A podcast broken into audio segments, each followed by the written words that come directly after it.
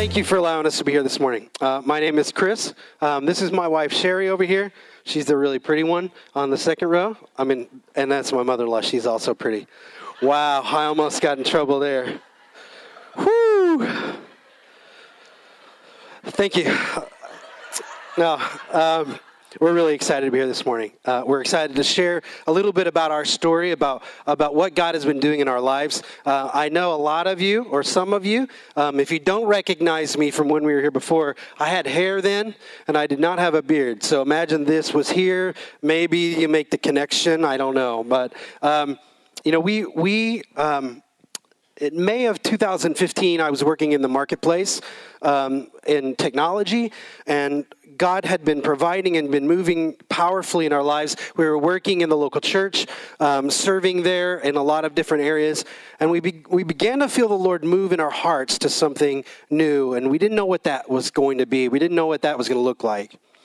And at our missions Sunday that we had, the pastor said, God has been preparing some of you for years to move into a work um, that's exciting and challenging. And he's calling some of you to go to global missions full time.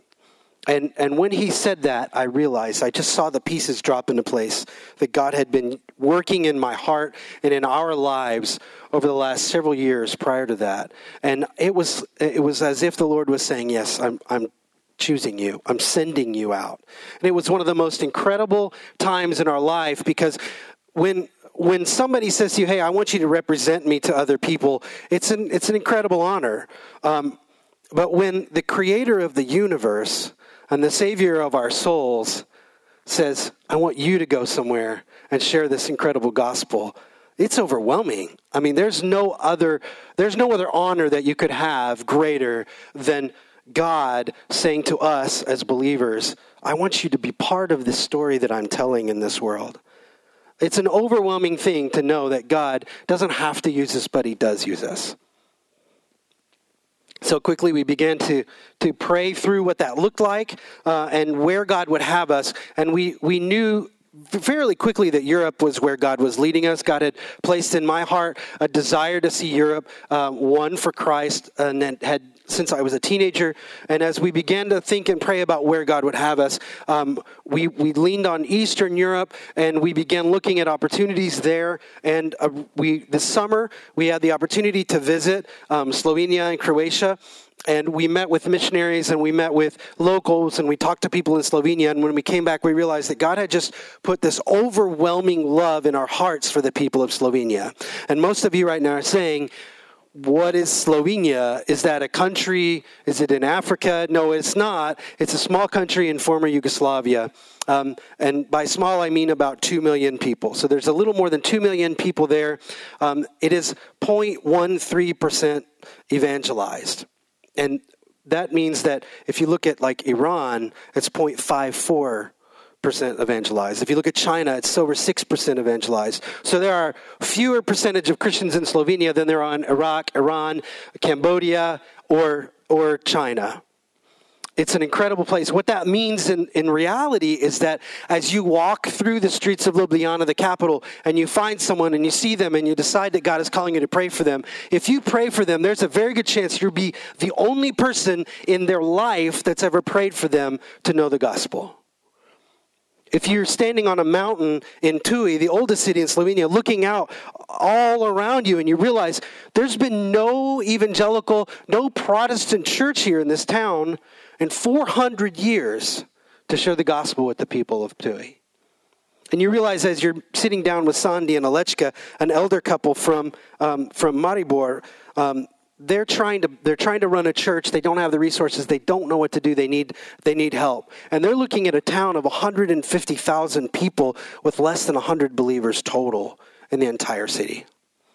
When you grasp what that means that the gospel in Slovenia is almost non-existent it's really overwhelming But God has given us the incredible opportunity to go and partner with local churches. We feel that the local church is one of the best expressions of God's gospel message, and that as He works to build the church, that out of that church is birthed justice and mercy missions. As He begins to work in the hearts of people, He calls people to other places. One of the most exciting things about our mission organization is that within our organization, we're in 20 countries, but we're from 20 countries.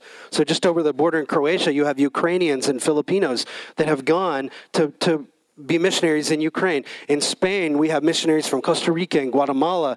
It's amazing to see the work that God is doing throughout Europe. We don't. We believe that God is not done with Europe. We believe that God, um, that is really kind of the cradle of Christianity early on. America's Christians, because Christians in Europe came to America, and now we get the opportunity to go back and share the message of the gospel with those people. We are so, so blessed to be partnering with the cross as we uh, begin our work in Slovenia and, and partnering with a lot of you individually. We would ask that you would pray for us. Um, pray for us as we begin our work in Slovenia. It's a very hard language. The people are amazing, um, but they also will not let you deep into their hearts until you speak that language. So we're going to be learning Slovene, which is super exciting, you know? It's very hard language.